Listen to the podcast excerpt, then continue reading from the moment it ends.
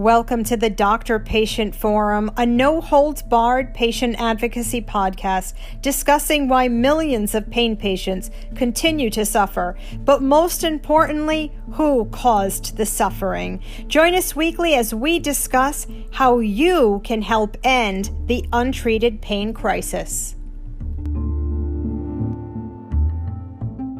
As always, we would like to give a quick shout out to the following new patrons that have joined since our last podcast. A shout out and huge thank you to our new patrons Preston, Jennifer, Dana, Lisa, Connie, Dustin, Jamie, Vicky, Deborah, Kate, Stacy, Jody, Susie, Andrea, Carly, Sherry, Boyd, Julia, Danielle, Betty, Chris, Amy, Amanda, Denise, Amy, Michelle, Rhonda, Nate, Georgine, Jen, Mary, Reese, and Hayes. Thank you guys so much for your support, and I hope you're enjoying Patreon. As many of you know, we published a podcast a few weeks ago with Kacey. She's a patient in North Carolina who was dismissed from her doctor for no fault of her own. And she recorded the doctor's appointment, and I interviewed Kacey after playing the appointment for you guys to hear. So today, this is part two of the podcast. And after she left that doctor, was able to get an appointment with a new doctor and recorded that appointment also. What you're about to hear is Kacey's recorded appointment with this second doctor. And then after you will hear an interview between Kacey and me explaining how she felt and letting me know how she's doing now actually got the reports of this stuff. I don't know if we've uploaded those into the PACS system or not. I didn't plug the I was going to leave them if you guys needed to, whatever. If you leave them with us, essentially we can upload them into the PACS system so we can review them ourselves, okay. kind of that deal. But I do have the reports on most of your stuff. Duke is also sending two more discs with a ton more with myelogram and all that fun torture stuff they did. So okay, so you did see the them there at Duke. And yep. got some of stuff. They've actually recommended a fusion from T10. He got with like the I guess the back surgeons okay. up there and talked to all of them, recommended that I go for two day surgery, fused from T10 to the bottom S1 that I'm currently fused at. For what? I have scoliosis. Okay. They went in, so I've had three surgeries. So you're fused to L5 S1, correct? Right okay. now. Gotcha. I have a 40 degree curve on bottom. Okay. It's right at 40, and then right at 30 on top. So progressively, it's just gotten worse, and I've had a lot of pain with it. So after Duke suggested that, I started having problems with doctors being like, "You're too advanced. I don't know what to do with you." Okay. You know what I mean?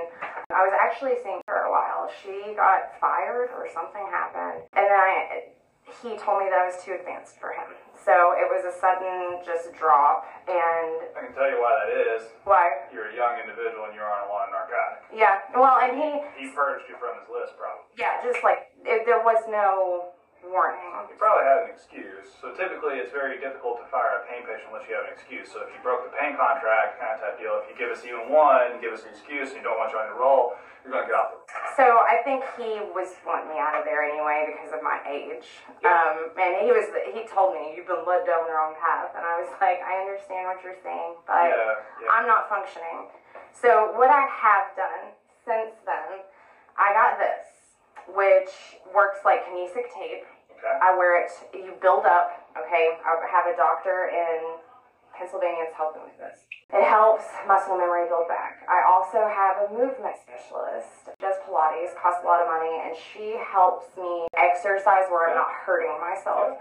So I'm trying my best. I don't know what else to do. We're trying to find another surgeon. Nobody's recommended another surgeon or a hospital to me. They just keep telling me to get a bigger facility.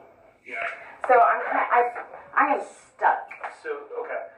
Well, need for another surgeon. You've already seen the folks there at Duke. They've already come up with some sort of surgical plan for you. You're you trying to get a second opinion? Yes. Okay. Absolutely. Gotcha. And I so I had to call advocacy with Duke because I could not get them to get back in touch with me. So after I called advocacy, they did get back in touch with me. He recommended the surgery. I've not heard anything since.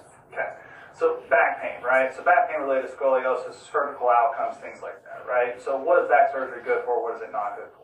So back surgery is good for neuropathic complaints related to spines or we're stabilizing things, we're getting rid of cancer, getting rid of infections, Right. shit like that, right? So if most of your pain is in your back for the sake of your back, that probably won't be helpful.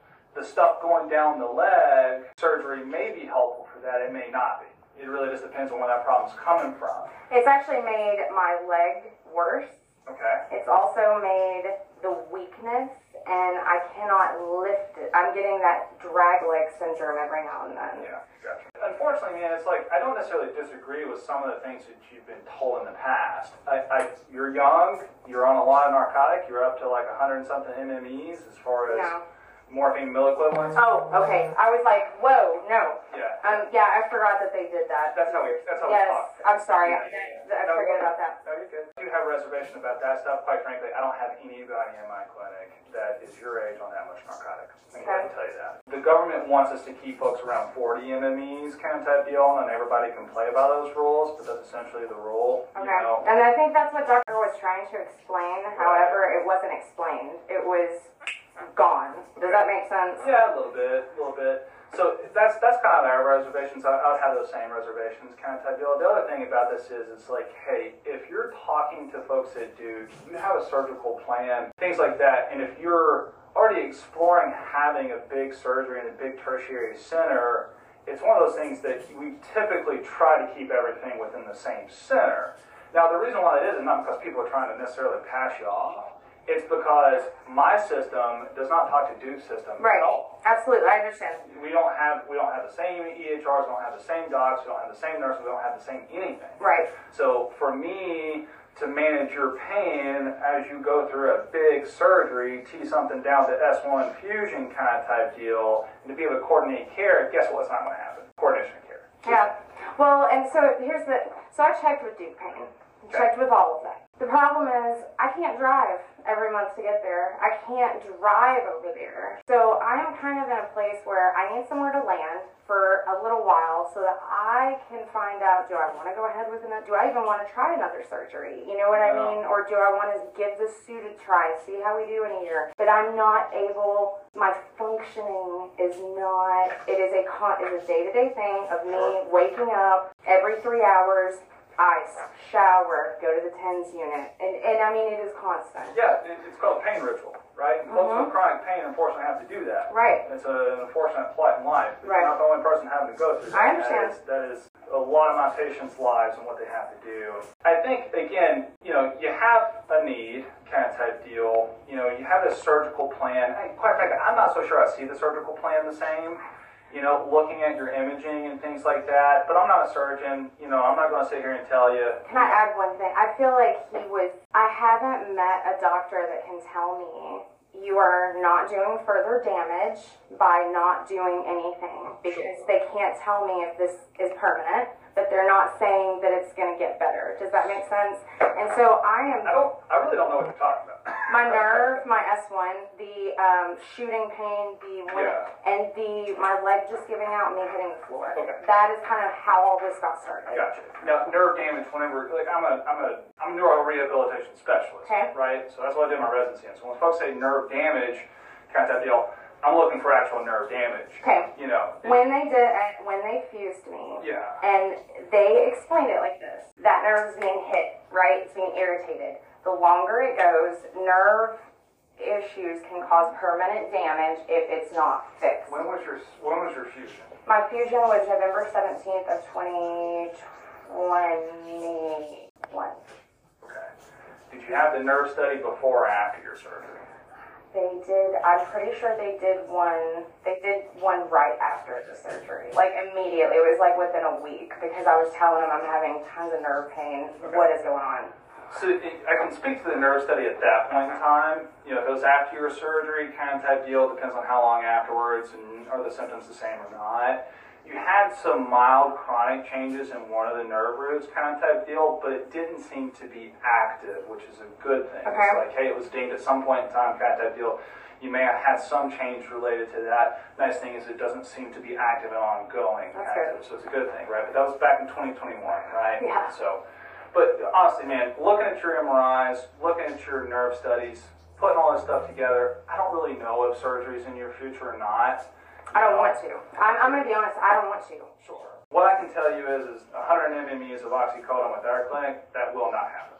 Okay. Um, so, hey, you know, quite frankly, it's like, hey, you're an adult, I'm an adult, I don't want to waste your time. I'm sure you don't want to waste my Yeah. time, kind of type deal. We'll cut through the shit. I don't like having folks your age on oxy, period. I understand. Little- I don't like being honest. I don't want to come here. You know what I mean? Like, I don't want to go through all this. Understood. So I don't know if we're going to be the clinic or not, kind of type deal. Knowing some of this history of things, how much you've gone on, kind of what it's taken in the past.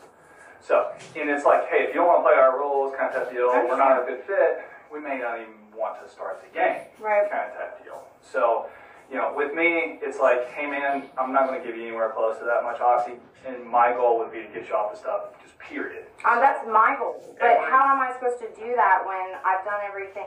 Okay, so I guess my issue is I started this process because this started getting bad in 2017. And I've been bounce, bounce, bounce, bounce, get to surgeons. The surgeon says, okay, if, I, if this doesn't work, we'll do another one. And then I get bounce, bounce, bounce, bounce. So I don't know what to do and I don't know where to go. I'm just, everybody's just like, I don't know what to do for you. You're young. This sucks. I'm sorry. So Yeah. what would you suggest? The things I could suggest, I'm not going to impress anybody, right? So the best things you can do for yourself and your back health kind of type deal is going to be maintaining a good body weight, living a healthy lifestyle, exercising, sleeping well, just the things for a healthy lifestyle, Right. Doing that the best you can. And then essentially tolerating the symptoms the best you can. Now that doesn't mean that like running to like a medication or running to this, that, or the other. Sometimes it is doing your pain ritual, whatever that means to you. Kind of. Maybe that sometimes it is like a little injection here or the other. You know, maybe it is a surgery that may be able to help you out with some of this. My gestalt, my gut's telling me, hey man, I don't think there's one surgeon or one surgery that's going to fix all this. Yeah. I don't think it exists. I think some of this is non-fixable, unfortunately. So it's like, hey, managing expectations and learning to live in life in a painful body is uh, part of this, you know, kind of type deal. And again, I'm not going to impress anybody by telling somebody that, you know, kind of type deal. But, you know, throwing a 100 something MMEs of oxycodone at a 30 something year old is also not going to do you any favors either. Yeah, I mean, I understand, but I've been on those meds forever. I was stable, I was doing fine, and I was trying to get time to get to make a decision. Yeah. And I guess my issue comes in that, like, they just tell people, you know, we can't help you. We're set up for a pain clinic and we can't help you. I mean, how does that work? So, well, quite frankly, most pain clinics these days, I mean, if you're coming out as a pain management specialist, like within the past five to ten years, what they tell you to do for, for most folks with chronic pain, especially in your age group, even the fact that you have this degree of scoliosis, the last thing they tell you to do is give you opioids. So what have you been on them? I gotcha. Yeah, you know, two wrongs don't make a right kind of type thing, right? So, So you just suffer? What do you do when your patients kill themselves from pain? Like that's what I mean. So, But here's the thing, and I'm not saying I am. What I'm saying is, when I have, I'm not sleeping. I am literally 20 out of 24 hours a day doing something to try to get out of pain. sure. And then the four hours that I do sleep are separated and I just pass out. So what happens? Like, what do I need to do? Where do I go? Yeah, well, we essentially do the best we can with non-controlled medications, therapies, procedures, psychiatric care. That is pain management in a nutshell, right? That is what exists. I've been through this before. Like, I've been through all yeah, this. yeah, I hear you. And, and again, it's one of those things where I'm like, I'm trying to sit here and tell you, hey man, you're not going to get blood out of a turnip, kind of type thing. So if our clinic is not a fit for it, then it just may not be a fit. Yeah. You know, instead of hey, let's just circle this drain, keep on circling, and then you don't get what you want in the end. The last thing I want to do is discipline. So, but what I'm asking is, what can you do to help my pain? So non-controlled medications, therapies, Like? procedures, psychiatric. Like, like. So it- okay, one, we're kind of an adversarial relationship here, or No, I'm not. I'm not. asking. I'm just saying, like. I would like Sure. an example. Okay, so medications for pain tend to be a few different things. Lowest hanging fruit, scheduling Tylenol, anti-inflammatories, topicals. You know, opioids are kind of last in resort that we really try to keep folks in your age group away from. Things in the middle ground are going to be anti-seizure medications, antidepressants, muscle relaxers, and a few other things. That's really about it. So, Okay. Yeah. Well, I appreciate your time. sure. Um, I feel like my time was wasted because there's absolutely nothing that you guys can offer that that other people haven't. So I think my frustration is that every place around here, the doctors are too afraid of what the government is going to do Okay. to treat their patients. And I understand they had an opioid epidemic, but they will prescribe medicine that has no point being prescribed for pain. My pregabalin does absolutely nothing for my back pain. You know, tizanidine does nothing. And I've gone down this road and I've done everything that I'm supposed to. So I'm just frustrated and, you know, my kids are the ones that pay for this. Sorry. Hey, when you're talking about some of these pain complaints, you're trying to make good out of bad situations. And sometimes you just can't. Sometimes it is just going to be a bad situation and it's unfortunate. That is the plight of a, of a pain patient sometimes. And paying pain patient provider is like, hey, the last thing I want to do is be inadequate or not be able to make people happy. Yeah. That's going to be the case sometimes. Just is. So there's just not anything you can do for me. I'm not going to be able to prescribe you controlled medication. We can talk. But okay, yeah, the other medicines. That's what I'm asking. So Cymbalta makes my seizures worse. I got you. So I, I, think again, it's one of those things where we're kind of circling, circling here, and, and I just don't think we're going to be the right fit. I'm not going to give you oxycodone. Yeah, I mean, I understand that. I'm asking, can you offer any options for pain, or like I'm desperate. Well, so the, the problem is whenever I start talking about some of these things, it's like, hey, you try all this stuff and you, you don't have interest. You know, it's so, not that I don't have interest; it's that I'm currently doing them, mm-hmm. and that's why I get frustrated. Is when I talk to these doctors, it's like, well, we can try this, this, this, and this, and I'm like, yeah, I get that, and I've tried all of that, and none of that is working right now. And that's why you're getting sent to tertiary care centers.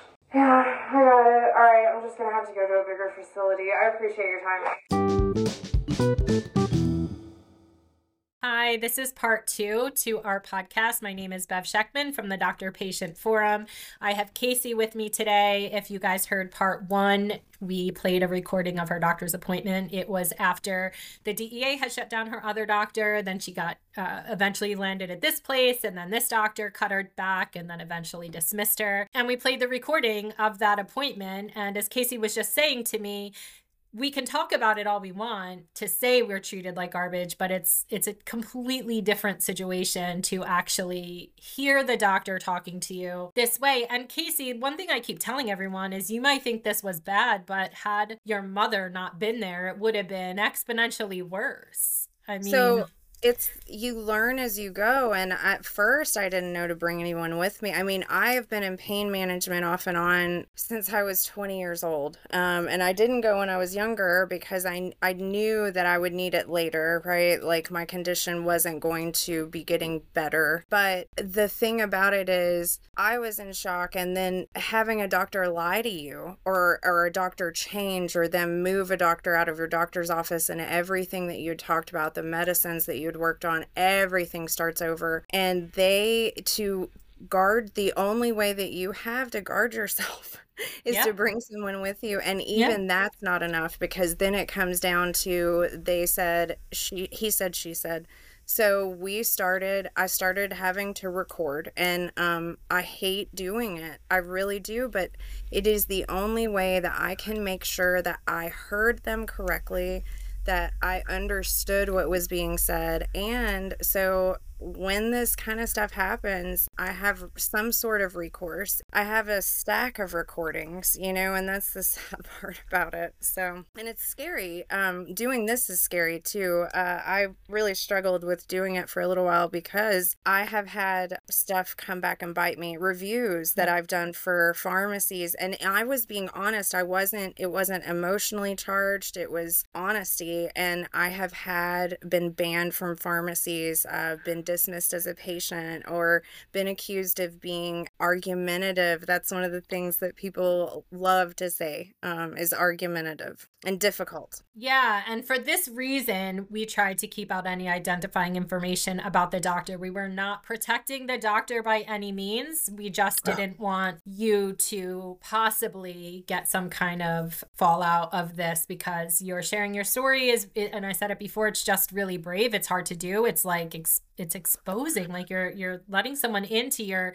your life and you know regardless of the fact that it's not our fault that we're treated like this it still is embarrassing to me i was embarrassed like i remember i had this appointment with a doctor and my husband went with me because i was treated this was in like 2015 i was treated like garbage this was in a pain management center and i was treated horribly and then this doctor comes in and my husband comes in and i was prepping for a colonoscopy. I have Crohn's disease. I needed a colonoscopy the next day or like the next Mhm. week. And so I had to tell him, like, I was scared that my my drug tests, the urine screen would come out weird because they use different medications. Sometimes they use opioids, you know, to put you under. Yes. And so I was telling him, I was like, but I'm, is this going to be okay? Like, do I need a list of, because this is all the stuff we have to do, right? Do I need a list of the medications? Am I going to get in trouble? What's going to happen? And he literally went like this. He was like, well, you're going to love that, aren't you? And I was like, what do you, what do you mean? I'm going to love that, aren't I? And he's like, Like as we- soon as that medicine hits you, and he went like this, he's like, as soon as that medicine hits your veins, you're going to be loving life. I was like,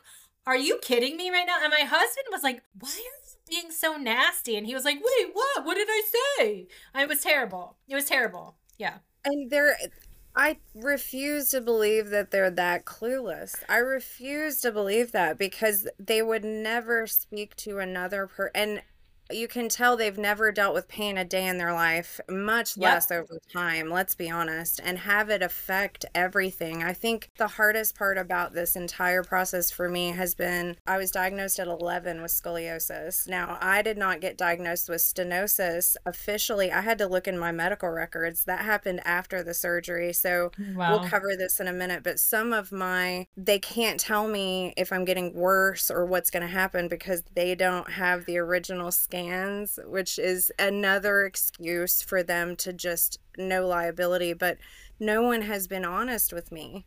They, and whenever I was younger, it was, oh, you'll be able to work. I have not been able to work in 10 years because of this. Now, if my pain was managed, I would probably function much better, but um, I am not out of my room much now, you know? And that's a shame. And this is something people don't fully understand is that, you know, for years with back pain and back issues, and I'm not talking like a tweak in your back, like issues like you have, structural, serious issues. Their answer was surgery, surgery, surgery, surgery, like uh, procedures, steroid injections, spinal ablation, like nerve ablations, and blah, and on and on and on. All of these procedures, and a lot of people's spinal cord just spinal cord stimulators and things like that. And then, you know, they talk about iatrogenic, like doctor induced addiction, right? But they don't talk about iatrogenic, iatrogenic injuries from all of these interventional pain procedures and surgeries. And so you get this stuff because you listen to them and then you get worse. And now on top of that, they caused a lot of it. And then they they then dismiss you and treat you like you're making it up and you're drug seeking and you're the problem and then they refuse to treat your your pain which is insane And also, even in the first uh, recording from the other day, when I point blank asked him, so that means no care, he said no. Well, no, but he left me with no care, even if it was 30 days. We Yeah. had already been talking about how my circle, I had started looking in like a 30 mile radius, then it was 60 miles, then it was 150 miles, and then I ended up states over, you know, and and then we didn't even touch on and he knows about the systems that keep people from getting their medicines. They've had to deal with it, you know. So they're they play ignorant when it suits them. They compare you to other patients when it suits them. Yeah. But if you compare yourself to another patient when it when it benefits your uh, point of view in the story, it's not allowed. So there's a lot of double standards that come down, and only with, in my experience, anything that's related to pain control. You know. Well, that's yes, it is because it comes down to opioids for them because they're afraid. And I do get that doctors are afraid, but it didn't become this, oh, doctors are afraid, so we need to try to be careful. What happened was doctors are afraid, so they decide to gaslight patients because they have to make a reason to rationalize the way they're treating you and not giving you opioids. But let's talk for a second about you said about the distance. So before we get into this next appointment, Yeah. uh, on on every single algorithm that there is, every red flag, it's distant. The distance a patient lives from the doctor, and the distance a patient lives from the pharmacy, and then the pharmacy from the doctor. So that triangle that they talk about is really important because in most algorithms, you're allowed to go 25, 25 miles if you're in a city and 40 miles if you're out of a city. And if you go beyond that, that's a red flag to the DEA. So the pharmacy is not supposed to fill your prescription if you're more than 40 miles from a doctor. And so what are you supposed to do? You get dismissed by these doctors and they're like, oh, well, and there's these code words, right? Like, oh, you're too complicated. You need a bigger system. We don't have what you have you need, which is ridiculous. They have everything you need. You need opioids. They can give it, they're not. But then you're punished for going outside. And any doctor that takes you is also punished and they know that, so they're not going to take you, right? We're the can that gets kicked down the road. That is what's happening. It's a good and way to put we're it. Picked from one doctor, and that is what ha- we're so specialized in what they do. I get sent to specialist to specialist to specialist, and they just kick the can around until eventually something breaks. You know what I mean? And you're forced to have surgery at a hospital that you don't want to because you were injured, or you're pushed to extreme measures. You know what I mean? I definitely know what you mean. And the issue is, though, the way you explained it is the way it happens. The way they explain it is, oh, this patient goes from doctor to doctor because they don't like what they're told and they want more care and they're addicted to being a patient and they're addicted to surgeries and they just live as a patient because that's their identity. No, if they would just treat you, Kacey, I don't know one patient who likes going to the doctor. Most people who call us are so afraid, they start panicking like a week before they have to go, and we have to talk them down and give them eh, like advice on this is how you have to talk. No, It's patients are not. Yeah. You I have PTSD from it. I know I do too. because they they've tried to put me on blood pressure medicine and I have no blood pressure problems unless I'm in pain or going to the doctor. So Yeah. if they, that is absolutely and it, they can say what they want it's conditioning you can't be spoken to like you are at these doctors offices repeatedly repeatedly and it, you're right it's humiliating because you do have to take people and they're listen for every patient this is the sad part for every patient that's represented here fighting there are children and families that are the ones that are paying the price. It's not me that's paying the price. Yes, I'm in agony, but my children are the one that get a short-tempered mother that is not able to to you know do what I would like to do with them.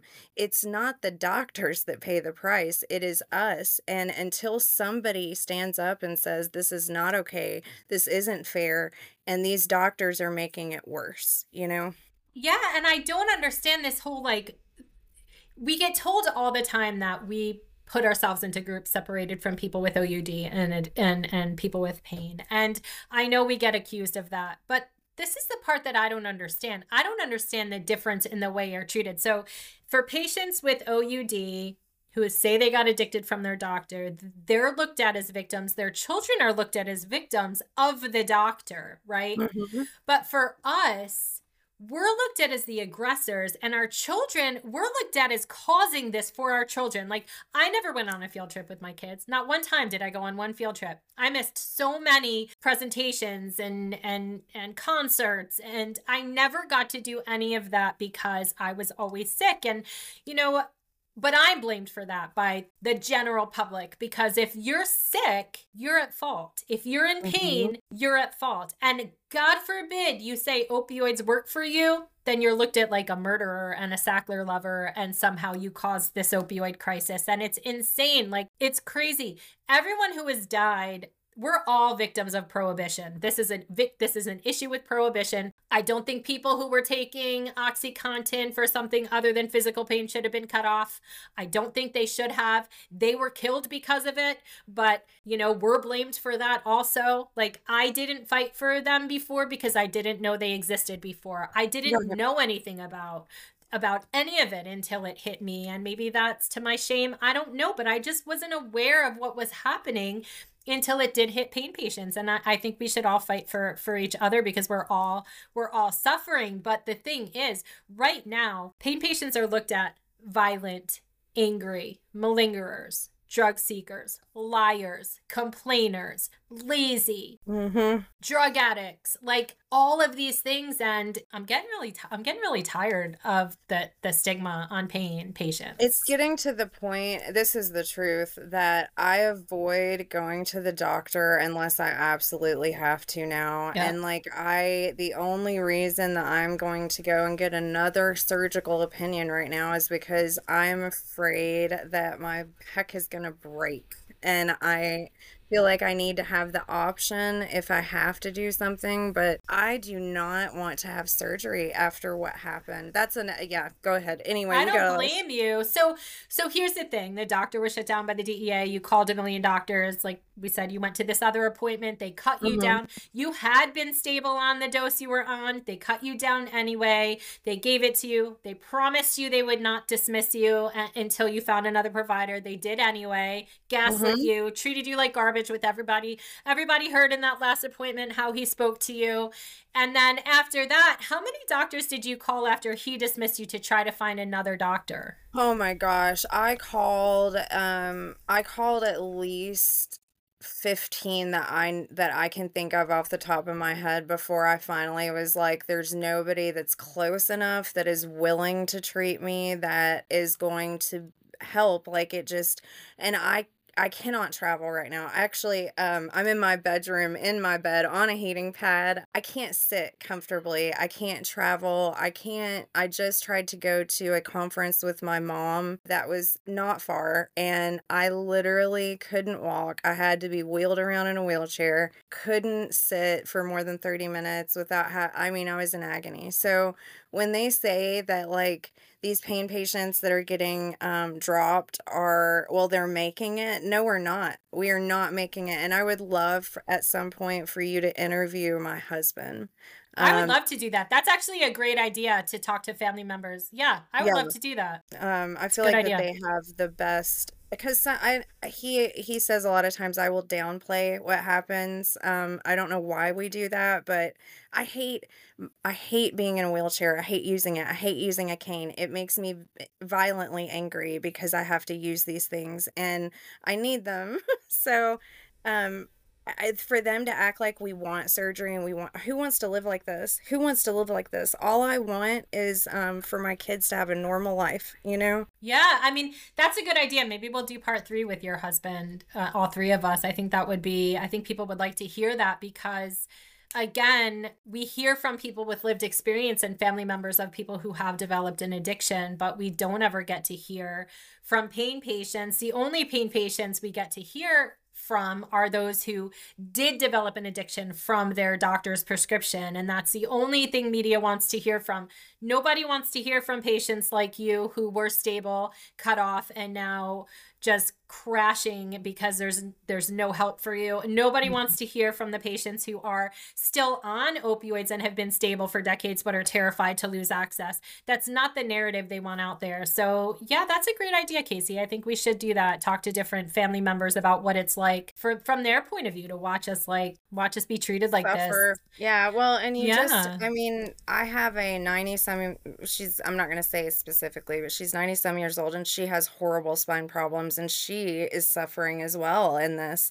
I mean, it's been hard to watch all the way around. People are suffering and there's just not options to help. And I here's the thing, they just said that thing about back pain shouldn't be treated with opioids. I think I can't remember if he says that in this or not, but how can you look at somebody with an S curve spine or kyphos or, or spondylolisthesis or however you say it and honestly tell them if you don't have a deformity like that that they should be able to deal with their pain, you so know? First of all, I you're probably talking about there was an Opal trial that just came out in the yes. last six months. Okay, so this was in England or Australia actually, and this study got worldwide attention because they had this vast media implementation plan. Now this study was not done very well. We could talk about it a little bit because they've used it to apply to all back pain, even though supposedly it wasn't supposed to be. So the people in this study were people who had like mild to moderate pain that was not structural. So you wouldn't have been included in that, but it's being applied to you.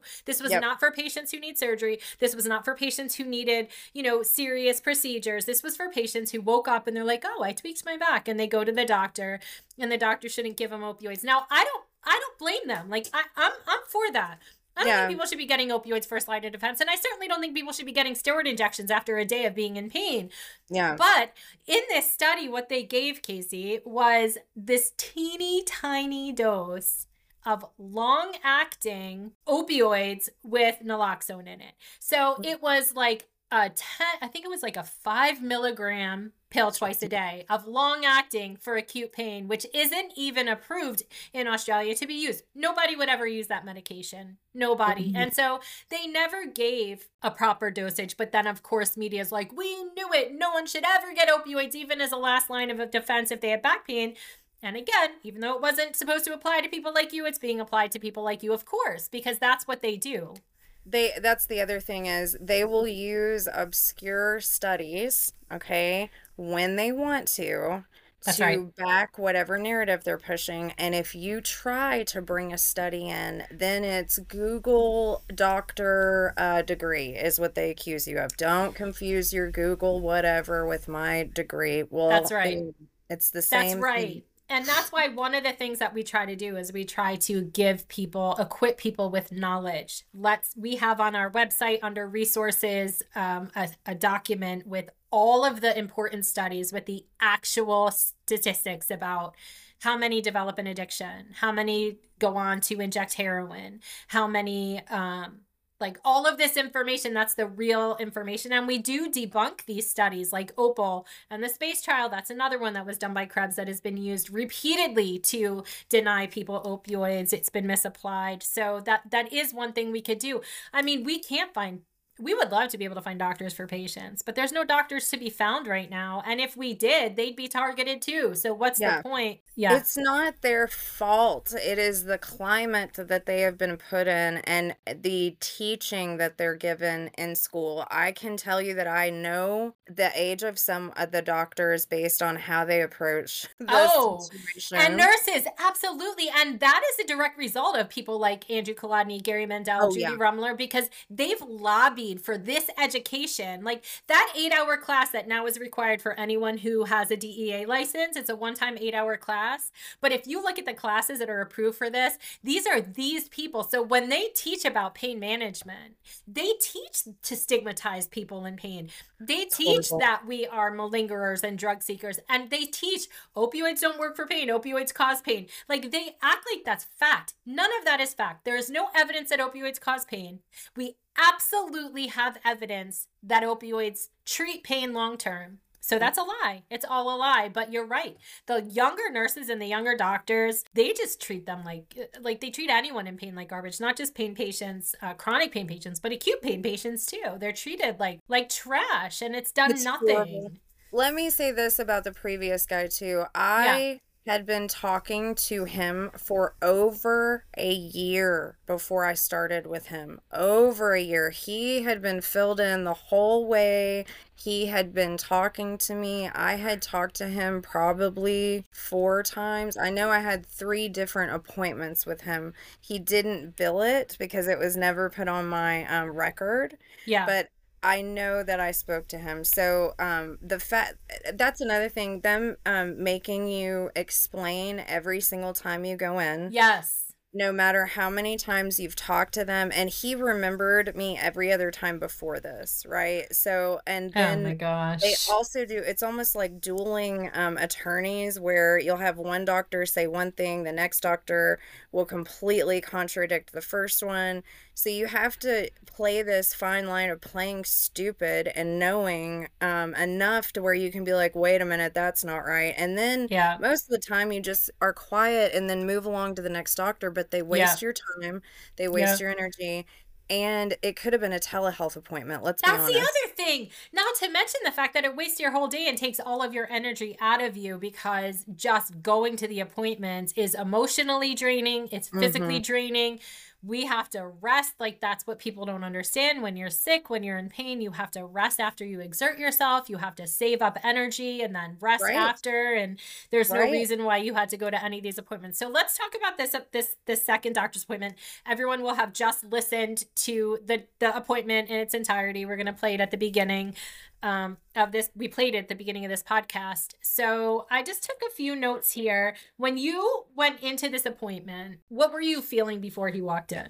I was actually nerve. I was super nervous, and I was not hopeful at all.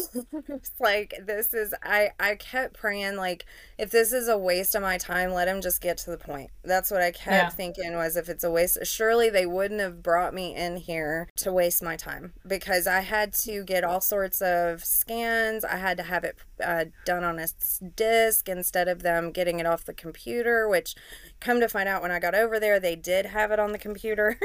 Oh my so gosh. I'd gone through all that extra work for nothing and had to drive out to the new hospital and like there was a few like there's stuff that goes on in the background and I cannot walk into places. I have to, it takes me a minute to get anywhere t- and I can't go to the grocery store. So like getting into these places to get this stuff was a deal. And this place was actually in a hospital too which I had to drive out and um, cross a mountain to get there. So I was nervous and pessimistically optimistic.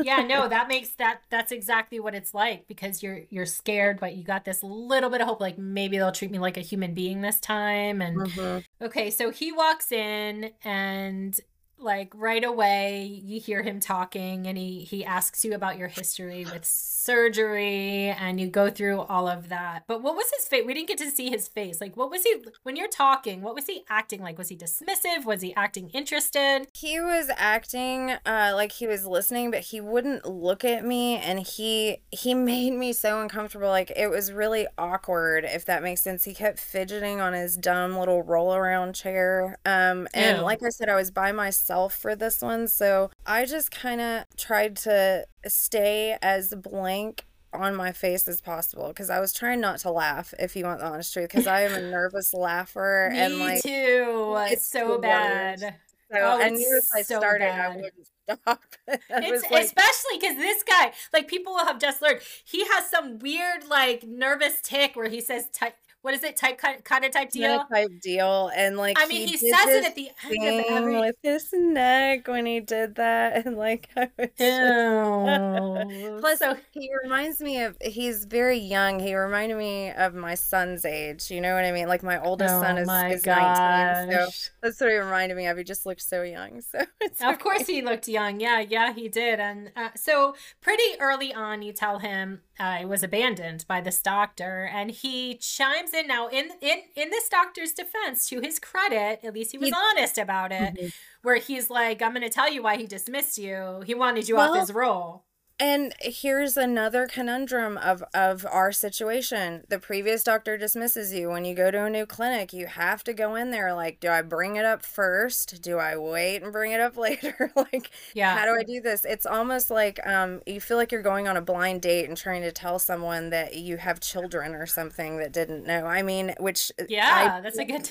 Imagine any other like it's just so nerve wracking. So I always feel like being honest is the best possible policy. It is honesty is always best with me. So, because I can't keep, I'm not smart enough to keep up with lies. So, yeah, I know that I have to be honest. And I told him the truth up front and yeah. this is how it goes and here I mean, goes. like this is the thing like first of all he used the word narcotic you're young you're on a lot of narcotic and that word is only used when they're trying to stigmatize they right. use narcotic you'll never hear them talking about suboxone as a narcotic and he also didn't say the reason that you're on this specific narcotic is because I have drug allergies. And yeah. I have also had to there I've never been asked to justify my symptoms for an allergy until the like what happens when you take that because it's sure? a red flag that's yes. why, Kacey, because that has become a red flag. If you have a drug out, like even one time, so Zofran is an anti-nausea med, and it gives me literally a migraine instantly if they give it to me in my IV. It doesn't then, work for me either. So, so it, yeah, it gives me this migraine. But Phenergan has always worked. Well, I Me didn't too. know that people drug seek Phenergan. So there was one time I was in the emergency room for Crohn's and they're trying to give me Zofran and they're like, well, you wrote it's an allergy. I was like, well, it's not really an allergy, but I get a migraine immediately, which is going to make me vomit. And I'm already here to, because I'm vomiting. So why is it? And they're like, this, it was a female doctor and she's like, does that really happen or do you just like Phenergan? I was like, Who what do you likes- mean? What do you mean? Do I just like what does that even mean? Like I I didn't like even know. in a coma because that's what it Oh, does. I mean. I like not throwing up. So Yeah. yeah, I love it. In that case. also puts me to sleep. Thank you. well, you're let not allowed to take that either anymore. Funny so. story, real quick. Um, while I know that we kind of touched on when I was at the hospital, um, if we have time, I do want to go into what happened. But I was having a reaction to we think morphine. They were not coming in but every Oh. six hours. When they were coming in, they they dosed me and then would leave, and they were not helping me. My mom said they also didn't feed me for almost twenty four full hours. Uh, it was My crazy. So um not 24 it was like 18 by the time it was done i think so anyway my mom kept telling them the zofran's not working because i was vomiting horribly and i was having seizures my uh, drain was pushed out because I was vomiting so much, and they accused me of pulling it out. She kept telling them to give me Phenergan because Zofran doesn't work. It took them over 12 hours before I had surgery at 7 a.m. They did not get any medicine in me that helped until 3 a.m. And I had been vomiting in an episode the whole time and it was they accused me again of my mom found out later it was because of the Phenergan and they wouldn't change the pain medicine and she kept saying she had to ask what are you giving her? They wouldn't tell her. So yes i understand and i didn't realize that was a red flag either Phenergan was what they used to give you I know. I know, but apparently apparently the DEA says it's a red flag at this point. So whatever Uh, let's just talk briefly because this doctor starts giving you all of these. He tells you you're on a lot of narcotic. He tells you you're young, and this is Mhm. why he dismissed you, and he wants you off your roll. And he says it pretty like straightforward. At least he was honest about it. But then he starts going into why you need to stay all within the same system. So you need to go where at the big hospital where your surgery is, where pain management is. Which, but tell us, tell our listeners like why weren't you able to do that? Like, were they not willing to work with you? Was it you not wanting to go? No. What happened So there? I checked in and got in touch. Duke is really the the the was the final straw for this because I had checked in with Erlanger in Chattanooga. I checked in Atlanta. I checked um in Florida. Oh my gosh, we'd been all over the place. I checked in Maryland and New York. Anyway, um we had checked and uh Duke wa had done all this stuff. I met with their doctors. I had to meet with some uh, pain psychiatrist and do all these appointments. And then crickets. I, I had to contact Duke Customer Advocacy twice, twice to get in touch with them. And then, not one week later, was when the CEO stepped down at Duke. So I don't know if it's what's going on over there. And I haven't heard anything since, except for I've gotten plenty of bills. Um, How far are you from Duke?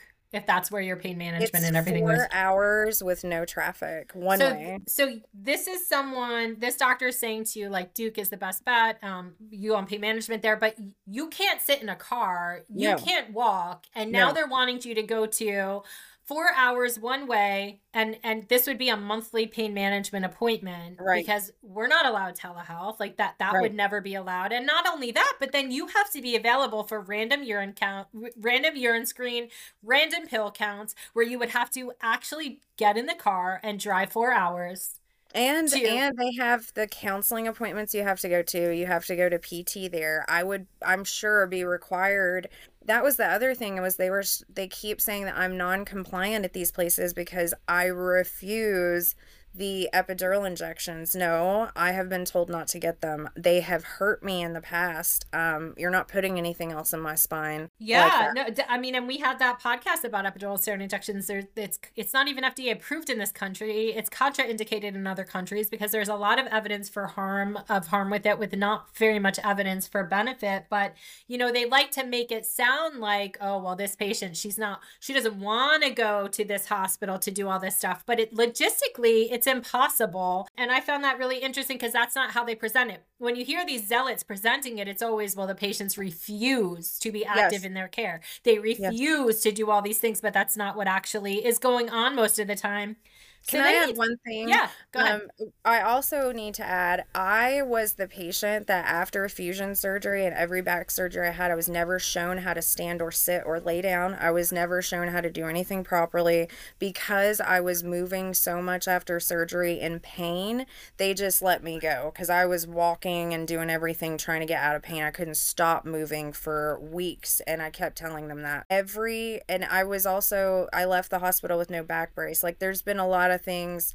Uh, one other major thing was I was not told after my fusion that I was not supposed to take uh, NSAIDs, which uh, they didn't will even act- tell you that. They didn't no, tell you. I I took them without knowing for six months until a nurse randomly said something to me about it because she thought I knew. So I don't know if they were supposed to go over things with me and maybe, eh, but it seems like when you're labeled as difficult or you have anything that happens outside the norm, everything falls apart. Yeah, because everything in their mind is you drug seeking and you faking. So that's all that they focus on and they don't care about the rest. And anything that happens, they'll just blame you, right? Because you're just a lowly pain patient who was after opioids. So then this doctor says, you know, the government wants you at 40 MME or below and people complain about it, but those are the laws. Well, I wish he had told you what government and what laws because there is not one government, not one law. The only state that has an actual law about MME is uh, Maine and it's 100 and below. Rhode Island has like this 30 MME, but that's for acute pain that has nothing to do with what you're going through. What was he talking about? Do you think he was talking about the CDC guidelines? Yeah, I do. I think that they are given some ambiguous information apparently at some point, and it's kind of like the telephone game. By the time Yeah. it makes it back to the patient, it's morphed. And I I Yeah. have to blame the because you know I said earlier these doctors tell you different information. That is the only explanation I have as to how such drastic information changes from one doctor to another that are around the same And they bank on the fact that patients don't have the information. So being educated is our biggest uh, just weapon, really, is for us to know what we're talking about. But I do want to say, on not this doctor's behalf, but on doctors in general, they have a lot of pressure. They get these. So all of these things that were supposed to help the opioid crisis, prescription drug databases, risk scores, arresting doctors, all of this that was supposed to help everything.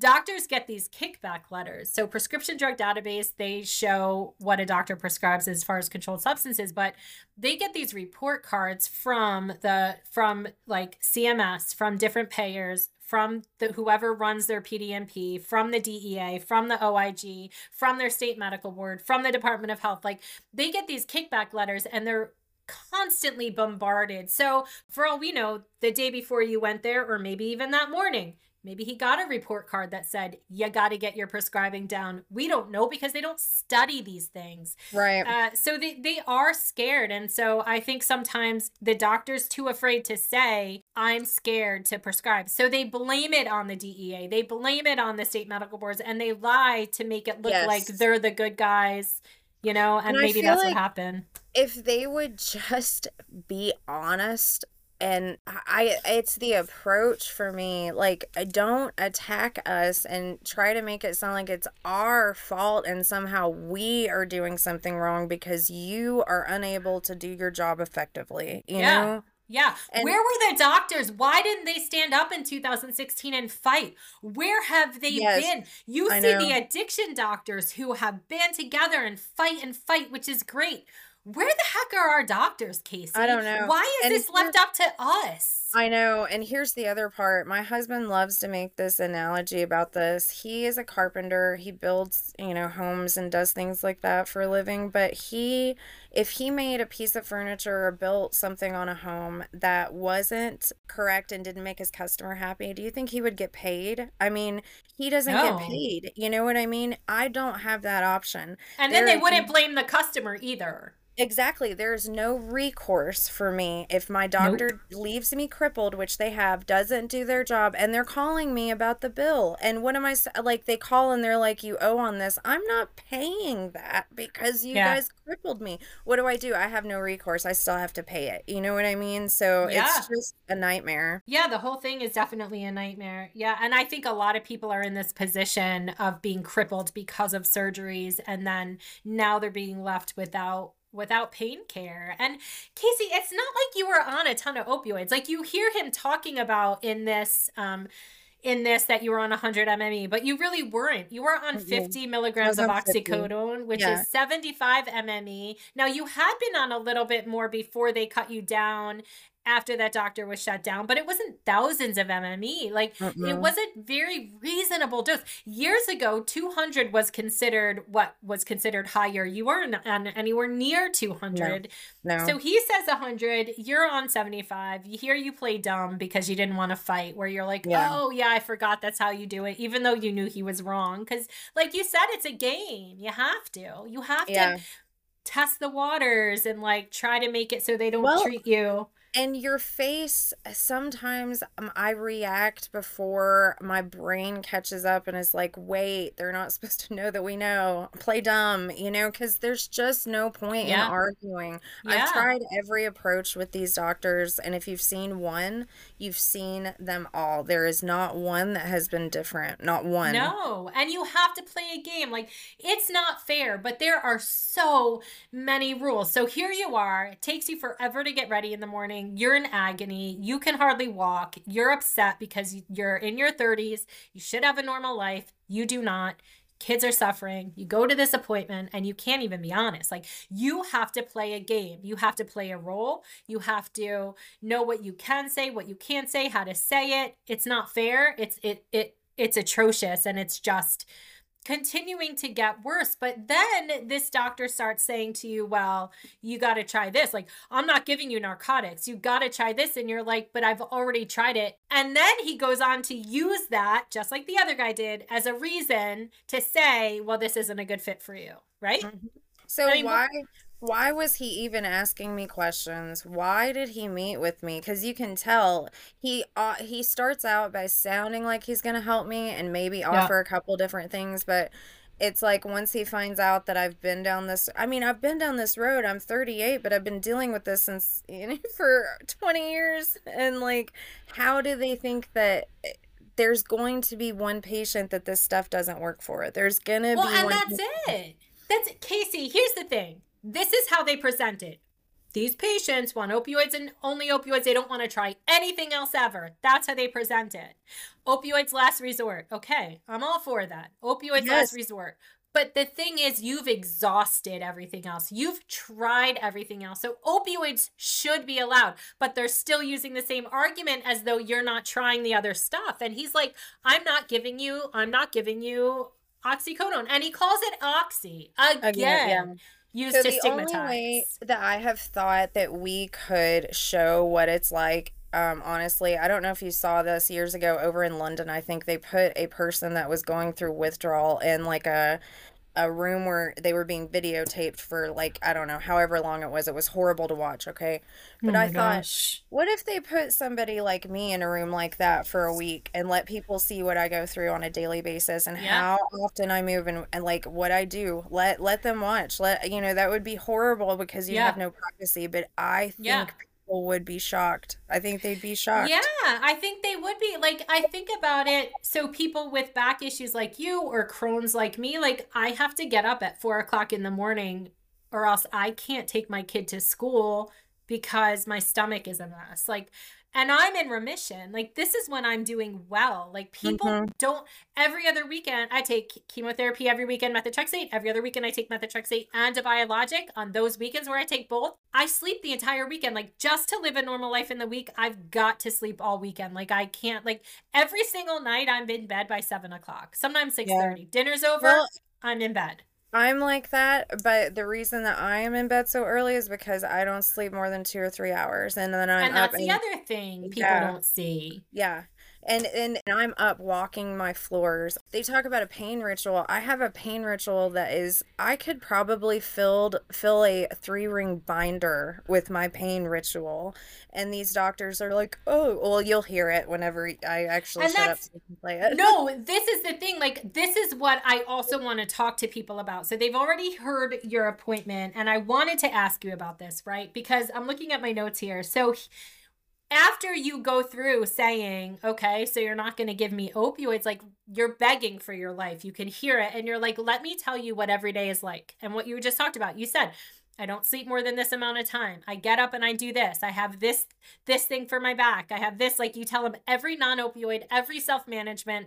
I do pilates, I do yoga, I have an instructor, I have this brace, like every single thing you try. And instead of him having any compassion, this made me so angry. He comes back with, "Well, that's your pain ritual. You think you're the only one who has to deal with that? You're not." Can you imagine if someone I know I keep comparing this to addiction and the only reason I am is because right now removing stigma from addiction is a big discussion as it should be. But yes. What if someone came to a doctor and they're like, I'm going through withdrawal. I need help. Can you give me Suboxone? And the doctor's like, You think you're the only one who go through withdrawal? You're not. Yeah. Deal with it because that's what's happening. How did you feel when he said that to you? Oh, I what did that feel like? I wanted to come. That's the thing is you want to grab them and just be like, ah, because it's all it's uh, years of this coming to a head, and he gets to go home and sleep tonight and eat That's dinner right. with his family and go That's out right. to eat if he wants to. I haven't been able to sit in a restaurant comfortably in years. Like oh I went gosh. and sat in an Olive Garden um, last week for the first time. It's been over ten years since I've been able to sit in a restaurant comfortably. And even that was not comfortable. I had to sit in a booth, and that involved me moving around a lot and sitting sideways. And like, I know people think that something's wrong with me when I'm in public because I'm constantly having to shift my weight and moving standing hurts and I don't look like anything's wrong with me from a glance. So I get a lot of comments and a lot of I've had more people ask me what's wrong with me, what's got me on a cane, and I just want to be like our medical system Well, it's true. It is our medical system because you could be living a very normal life with your physical condition had they not done to you what they did to you. So, so you go through this. He he he gaslights. He downplays. He makes it sound like what you think you're so special that you have this. This is all my patients at this point. point, and then he starts to make it sound like we're out of options. Yeah, you're not willing to try this stuff, but you're not out of options because there are opioids. They work for you. They have worked for you. But he's starting to give you all of these other things, right? And now he gets a little bit weird because he's like, you can try non opioids. You're like, I've tried it. You can try procedures. You're like, I've tried it. And then he says, you can try other things. And you're said, like what?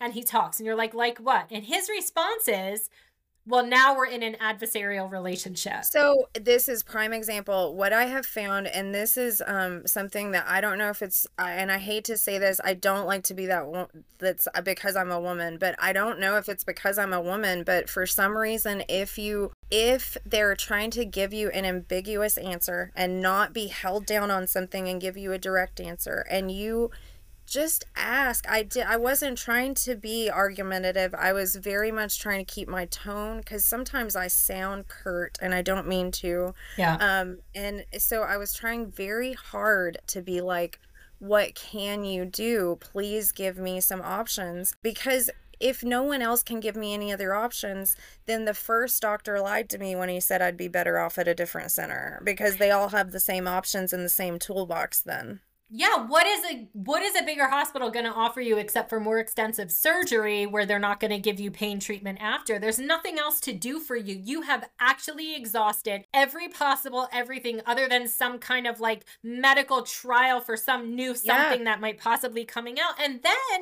and then he goes into you're like okay tell me what i can do. And then he says well you got to keep a healthy body which you don't look like you're overweight. No he, that's the other thing. Thank god they haven't been able to throw my weight because i i can't eat and i i'm sick to my stomach all the time from the pain level. But that's another thing is the eh, they keep saying well there's nothing that they can do. Also the surgeons keep telling me that they cannot tell me if the surgery will actually help. All they can tell me that it will do is it will stop the progression of my curve that is it that's all they can tell me so, so it I, might make you work like worse. so you don't really know no. is your extreme pain right now from the curve or from the surgery they've done right, for you we have no idea we have no idea and i don't know if it's from the pressure that the surgery put on the curve but i know that they should have have done a larger surgery to begin with because this has been hell. And when you had your first surgery, the climate wasn't so anti-opioid as it is now, right? Like it's gotten worse and worse and worse, or was I it already? My, no, yeah, well, it's I had my the the three surgeries that I had were within four months um, Oh because my the first two gosh. failed so quickly, and they were not wanting to give me opioids. Then I had waited to go to the surgeon after leaving after the pain clinic closed because I wanted my system completely cleaned out because I was so freaked out about being pulled off my meds against my will. And this has happened before. Let's be honest, if you've been in pain management for more than 10 years off and on, you are going to experience this at some point. A doctor kicking you out or whatever. Yeah. That's why we're conditioned to be afraid of it. So I know to be wary of stuff like that, but that's why I waited. And then I started having surgery, and he assured me that if these surgeries didn't work, that he would do this big fusion. Well, then after the fusion didn't work, it was we're not equipped to do this surgery. We are no way near equipped to do the surgery. And then I started figuring out that he knew that to begin with before he ever touched me. And the thing is, Kacey, like people are going to be listening to this and they're going to say, oh my gosh, this is my situation. Because it does seem like about 50% of the people who contact us have had spinal surgeries and interventional pain procedures that damage them and then they're left to die and gaslit and treated like this. So it seems to be a large percentage of the chronic pain issue. They caused it and now they're gaslighting everybody because of it. And what's interesting, that Opal study we we're talking about, that was part of a larger low back pain Lancet like series in in the Lancet. And in that series, they actually said there's opioids were such a small part of it. They said there's no evidence for opioids for low back pain, but there's no evidence for steroid injections, spinal surgeries, interventional pain procedures. And so their conclusion from those was don't offer these things at all. But for some reason in the United States, we only grasp onto the don't offer opioids because interventional pain doctors, man, they sure, I don't know. I think the OIG is going to start going after them big time because they're offering unnecessary procedures to people, getting a ton of money from these procedures. Yeah, and it goes against the do no harm. I mean, absolutely because listen, these epidural injections and like I a family member of mine's getting ready to have a spinal cord stimulator put in because they're desperate for relief Oh from my gosh. sciatica. And no, you know what no, I no, no, don't. I've There's, oh, warned them, believe me, because after and they know what's happened to me. I mean, I wouldn't. There's no way I'd let somebody touch me right now unless No. I had to. But you know, they're desperate, and I understand it because you don't want to believe it. But then when you're forced in one of these situations, boy, you believe it quick. And And that's in the thing. hospital. Kacey, they're pushing people to the street because Mhm. you're met you're brought to this point where you're like you've done all the procedures, you've done all of everything, you're in agony, you're either gonna suffer the rest of your life or you have the option to go to the street. Some people try kratom um, and some people have found some success with it, but Yeah. but really people who aren't street savvy, who've never considered illicit opioids before, Yeah. are considering the street and they're dying because they're in that much pain. Yeah. So- or they're drinking themselves to death. Let's be honest. There's so many people that are drinking right now, and the only other option they have is marijuana, and that does not treat pain, a serious pain. It doesn't treat pain like No. opioids do. It does not. no, no, and it's not even legal in our state for medical marijuana, but but it doesn't. That's the other thing. Now it used to be the gateway drug. Now all of a sudden it's a solution for the opioid crisis. Surely that's being pushed by the marijuana cannabis industry, right? I'm and sure. and and then they'll speak against opioids to, to push their cause and then it's just the whole thing is a nightmare and and i just think everyone should be allowed to put in their bodies whatever they want to put in their bodies for whatever reason if you want to take opioids for physical pain you should be allowed if it Mhm. helps your depression and you want to take it for emotional pain they should be allowed to but our We're government has just right my god our government has decided that it's only allowed for physical pain. It's not allowed for f- emotional pain except for suboxone which also treats depression they say but that's good.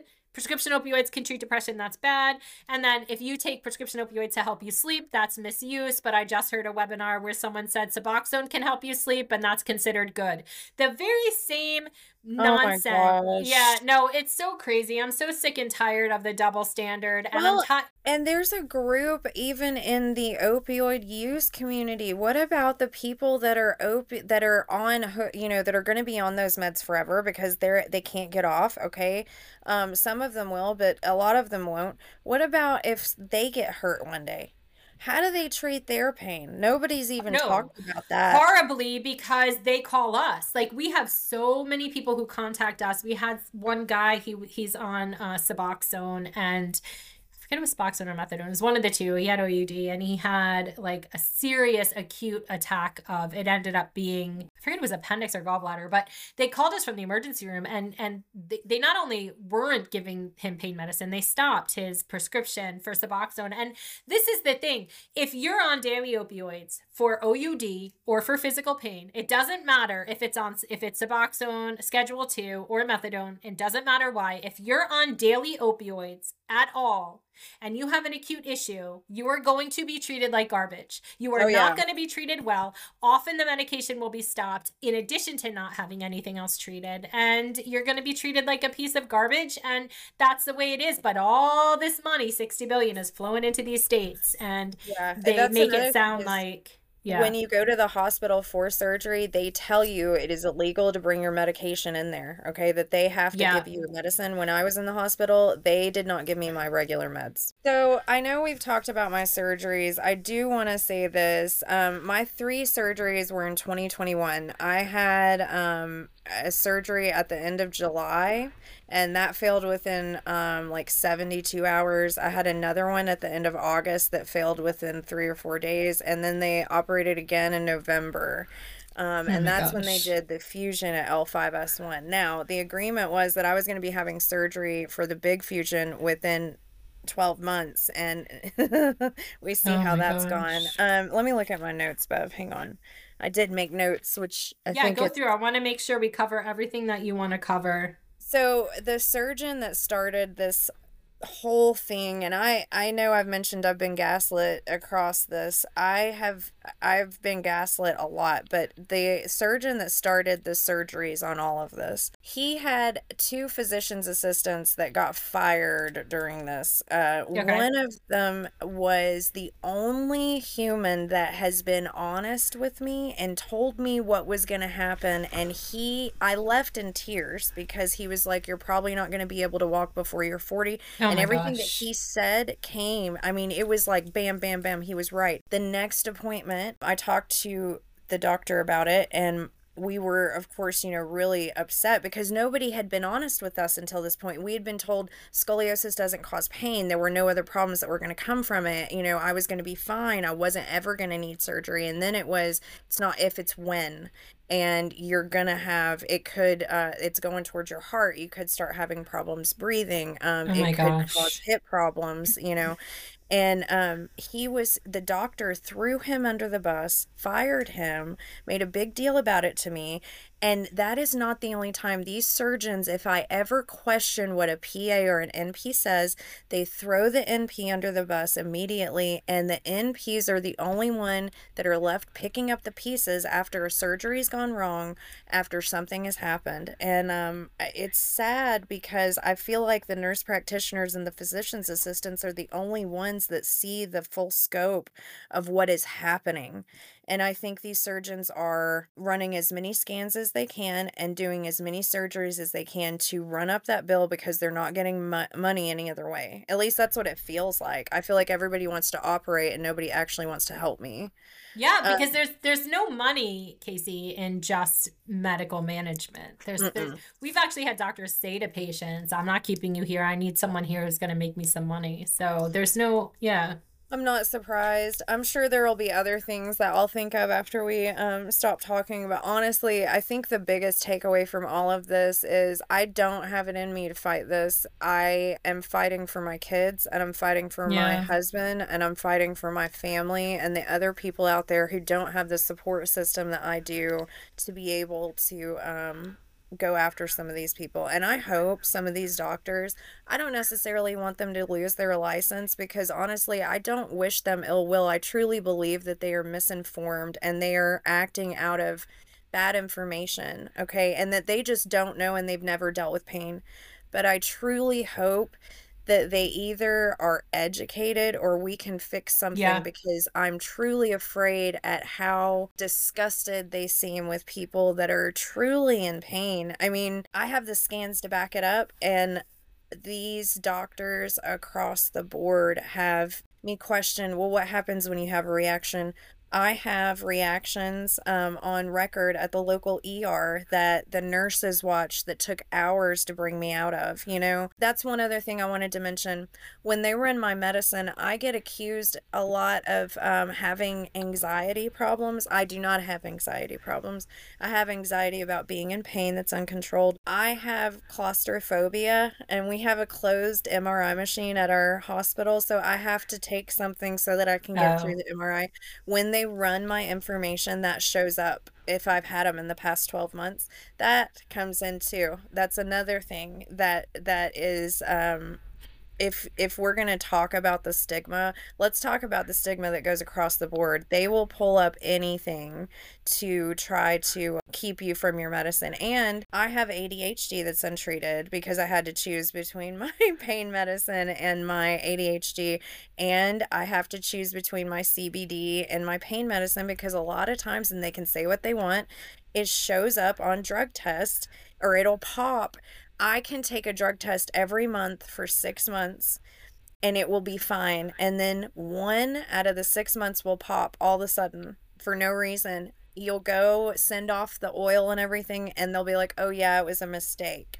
They can say what they want about those tests, but there's something to that showing up, you know? Well, there definitely is. And we're having on next week, we're interviewing that um, toxicologist who's going to break it all down for us about how this happens because and they also need to talk about how the labs have a 20% error rate. Yep. I mean when you call them if i had a 20% error rate on yep. um, the information that i gave to my doctor i would not be considered a credible witness. Like let's be honest. No but then the doctors if they don't dismiss you based on it or if they don't take your meds away based on it if they that that is a red flag to the DEA or the state medical board and then they go through the patient chart and they're like this patient tested positive for medical for marijuana and you didn't dismiss them. Why? No one seems to care that they won't let you retest or that it was a false positive or anything else. It's just punish the patient. Or that the patient has seizures and maybe they use CBD for seizures and it just was wrong. CBD is legal. I mean, that's the whole thing. It's like medical marijuana is not even legal in this state. So this, we're not talking about medical marijuana. We're not talking about THC. We're talking about CBD that maybe had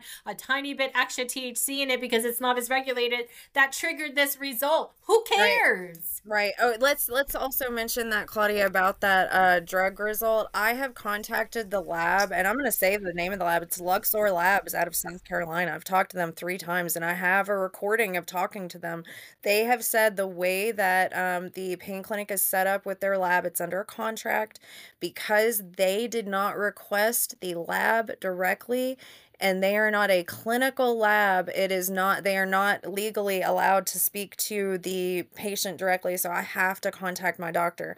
Called and left messages. I have emailed. I'm going to call again and, and see what I can do about it, but I can't figure out how to dispute it. And I would feel like they would just do the dispute to get me to stop calling them. I don't want to deal with them anymore. I wish that they would just like fix it. Yeah, I'm going to talk to Claudia about that because I don't even know the answer to that one, and I need to ask her her opinion on that. She's dealt with labs a lot more than I have. It's uh, just a that... nightmare. If we can't get yeah. our medical results, if we yeah. don't get misleading information, this is the only way that we have to um absolutely have our back.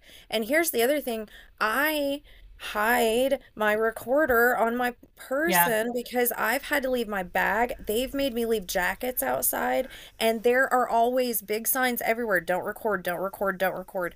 Well, the last surgeon that I went to that was um, honest and referred me out and told me who to go see, he's the only guy that's been honest with me. He's also, he was also retiring the next month. So, uh-huh.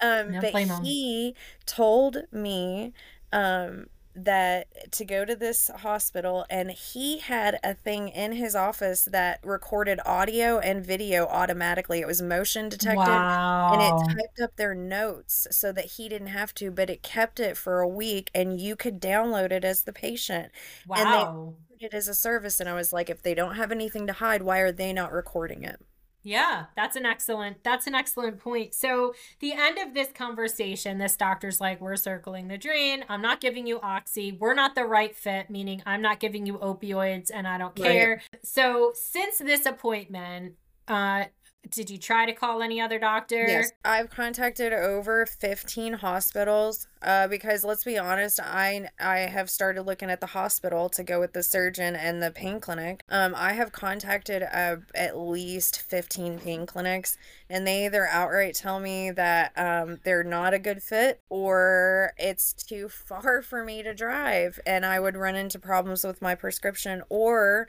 they won't tell me if they'll prescribe medicine. And if you ask if they'll prescribe medicine, then you won't get in anyway because then they accuse you of narcotics seeking. So it's a catch 22. So, needless to say, you remain abandoned. Um, without um, care. Yeah. Without care. The DEA shut that doctor down however long ago. Yep. Opioid Rapid Response Program didn't help you. Nobody no. helped you. You've no. been abused repeatedly in the medical system. It's no fault of your own. Never misused your medicine, never developed OUD, never did anything wrong, jumped through their hoops dismissed by the doctor that took you, treated horribly by another doctor, never found another appointment. And this is the case all over the country. Yeah. Millions of patients are in your situation, and our country is doing nothing about it. Nothing. Mm-hmm. Absolutely nothing. I just appreciate you and Claudia working so hard for us because we cannot, we can't go out here and fight for ourselves. We can't get out of bed, you know, let's be honest. I mean, and people get really down on us, Claudia, especially for being so outspoken. But let me tell you something. She's the only one who tells it like it is. Because oh my gosh, I love be, her. Uh, right? Because being all neutral and being like, well, I want a seat at the table. And so I'm just going to sit here with my enemy and tell them no. how amazing. No, no, because that's not helping. Nothing has been helping. So we we will continue to bring awareness to abandoned patients, forced opioid tapers, people losing access to care. And I just, I appreciate your willingness to come on and discuss this. And I think I'm going to take you up on that. If your husband's willing to talk, I think we should do a part I'm going to run it by him. I, I've volunteered him. I know that he is, he is very outspoken about the other side of this too and being a family member. And it just, listen, coming from them is different. It's different. And that's who really pays the price for this. You know, he's yeah. a single dad, is what it is, with a wife with an extra disabled child, is what it feels like, you know? Yeah, and that's a really great idea and a great point. And we try to tell family members, other family members, to get your spouses on the page, get your loved ones on our pages, because sometimes they have the energy and the emotional wherewithal to deal with it and the physical energy when we just, you know, we're sick. Yeah. We can't when we can't. So yeah, I look forward to talking to him if you could convince him to do it. I will let him know. Thank you so much, Bev. Thank you, Kacey. I appreciate your doing this. Your episode was pretty popular, so we're going to keep sending it out there. And uh, yeah, and if anyone has recordings that you want to send me, feel free to send them. Of course, we always say if you are in a state where it is illegal to record, where you are in a two party state, we are not telling you to record. So we're not yes. telling you to break the law. So you need to check that out in your state. In our state, we are not in a two party state. So it was legal for you to record this appointment. Yes. Um, but anyway, Kacey, thank you for sharing your story. Thanks so much, you, Bev. Yeah, have a great day, and I'll send this to you when it's done. Okay. Okay. Thanks. Bye. Thanks, Bye. Kacey. Bye. If you enjoyed this podcast and would like to see before and after the show discussion, including a video recording of this entire unedited podcast, please head on over to our Patreon page, patreon.com slash the doctor patient forum. It's a wonderful community over there. It's a great way to support our cause while accessing extra content, extra videos, extra posts. We even have some FOIA responses over there. So I hope to see you over there.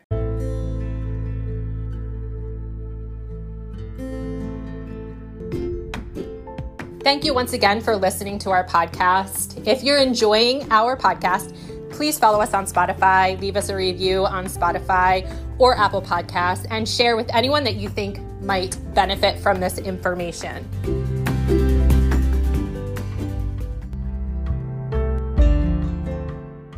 Just a quick disclaimer the information contained in this podcast should not be considered medical or legal advice.